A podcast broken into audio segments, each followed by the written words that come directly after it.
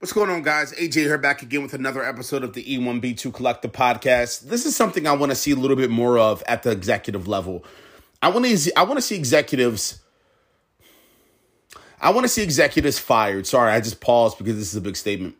I want to see executives fired because they are not I want to see executives and high-level managers, probably the general manager level, the VP level. I want to see them fired when they are not showing the capability over the course of time after they've been given training to apply some of the, the following categories when it comes to DE and I. Want the head of people to be the one that inevitably makes the decision of that firing, obviously with the green light of the CEO. Follow with me here for a moment. This, this is going to be short, by the way, and I'll make a part two to expand a little bit more.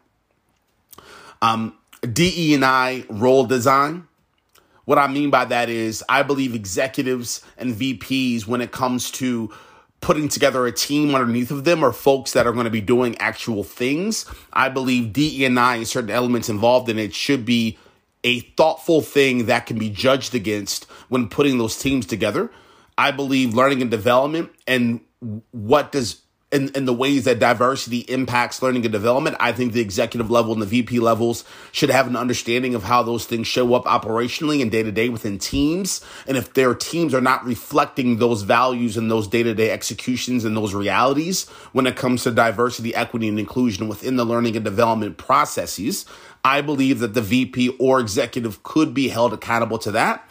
I believe decision making structures, workflow structures, psychological safety, um, diversity of thought. I believe there's a lot of ways that we can track if those things are actually occurring at the VP and executive level with the teams and with their direct reports. And I think there's ways that we can track and put together measurement tools and systems to understand if those folks are doing a good job there.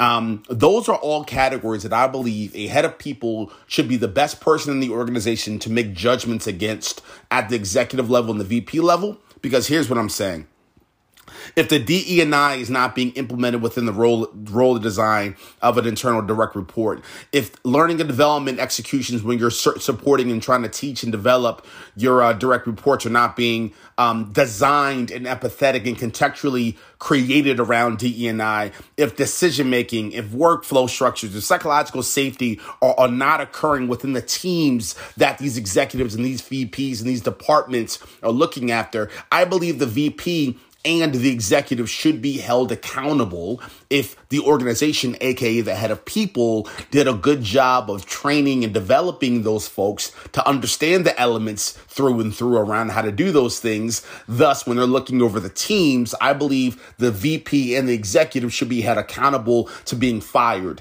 That's what's not actually happening within the DE&I space. A lot of trainings are being had, a lot of keynotes are being had, a lot of conversations are being had, a lot of best practices practices are being had, a lot of workshops are being had, but I am not seeing heads of departments, VP level, and executives being held accountable to the amount of DE&I initiatives and executions operationally.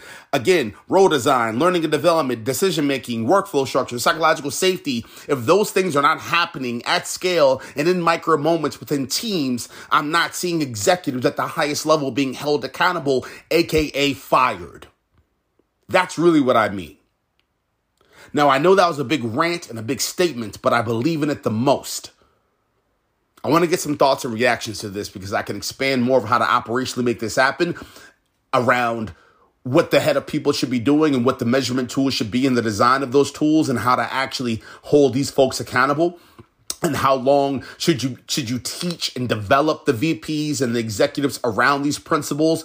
And how long from that period of the end of the learning and development moment is the ramp up speed for these things to become super operational and super second nature and super contextual in the minds of their subconscious and then you can actually start to hold them accountable and judge them against that. I can definitely touch on things in another episode. But once that process is complete and once the head of people actually takes responsibility of those processes, that head of people with the green light of the CEO should be able to go to a CTO, should be able to go to a CIO, should be able to go to a COO, should be able to go to a VP people, VP level department head and say, you are no longer going to be a part of this organization if these things do not improve. And here's the way we're going to track and understand if these things are going to improve. The head of people should be putting these folks on a development plan. They should be putting PIPs on the CTO, on the CIO, on the people level department heads. It is not a debate. It is not a question. It is a literal fact.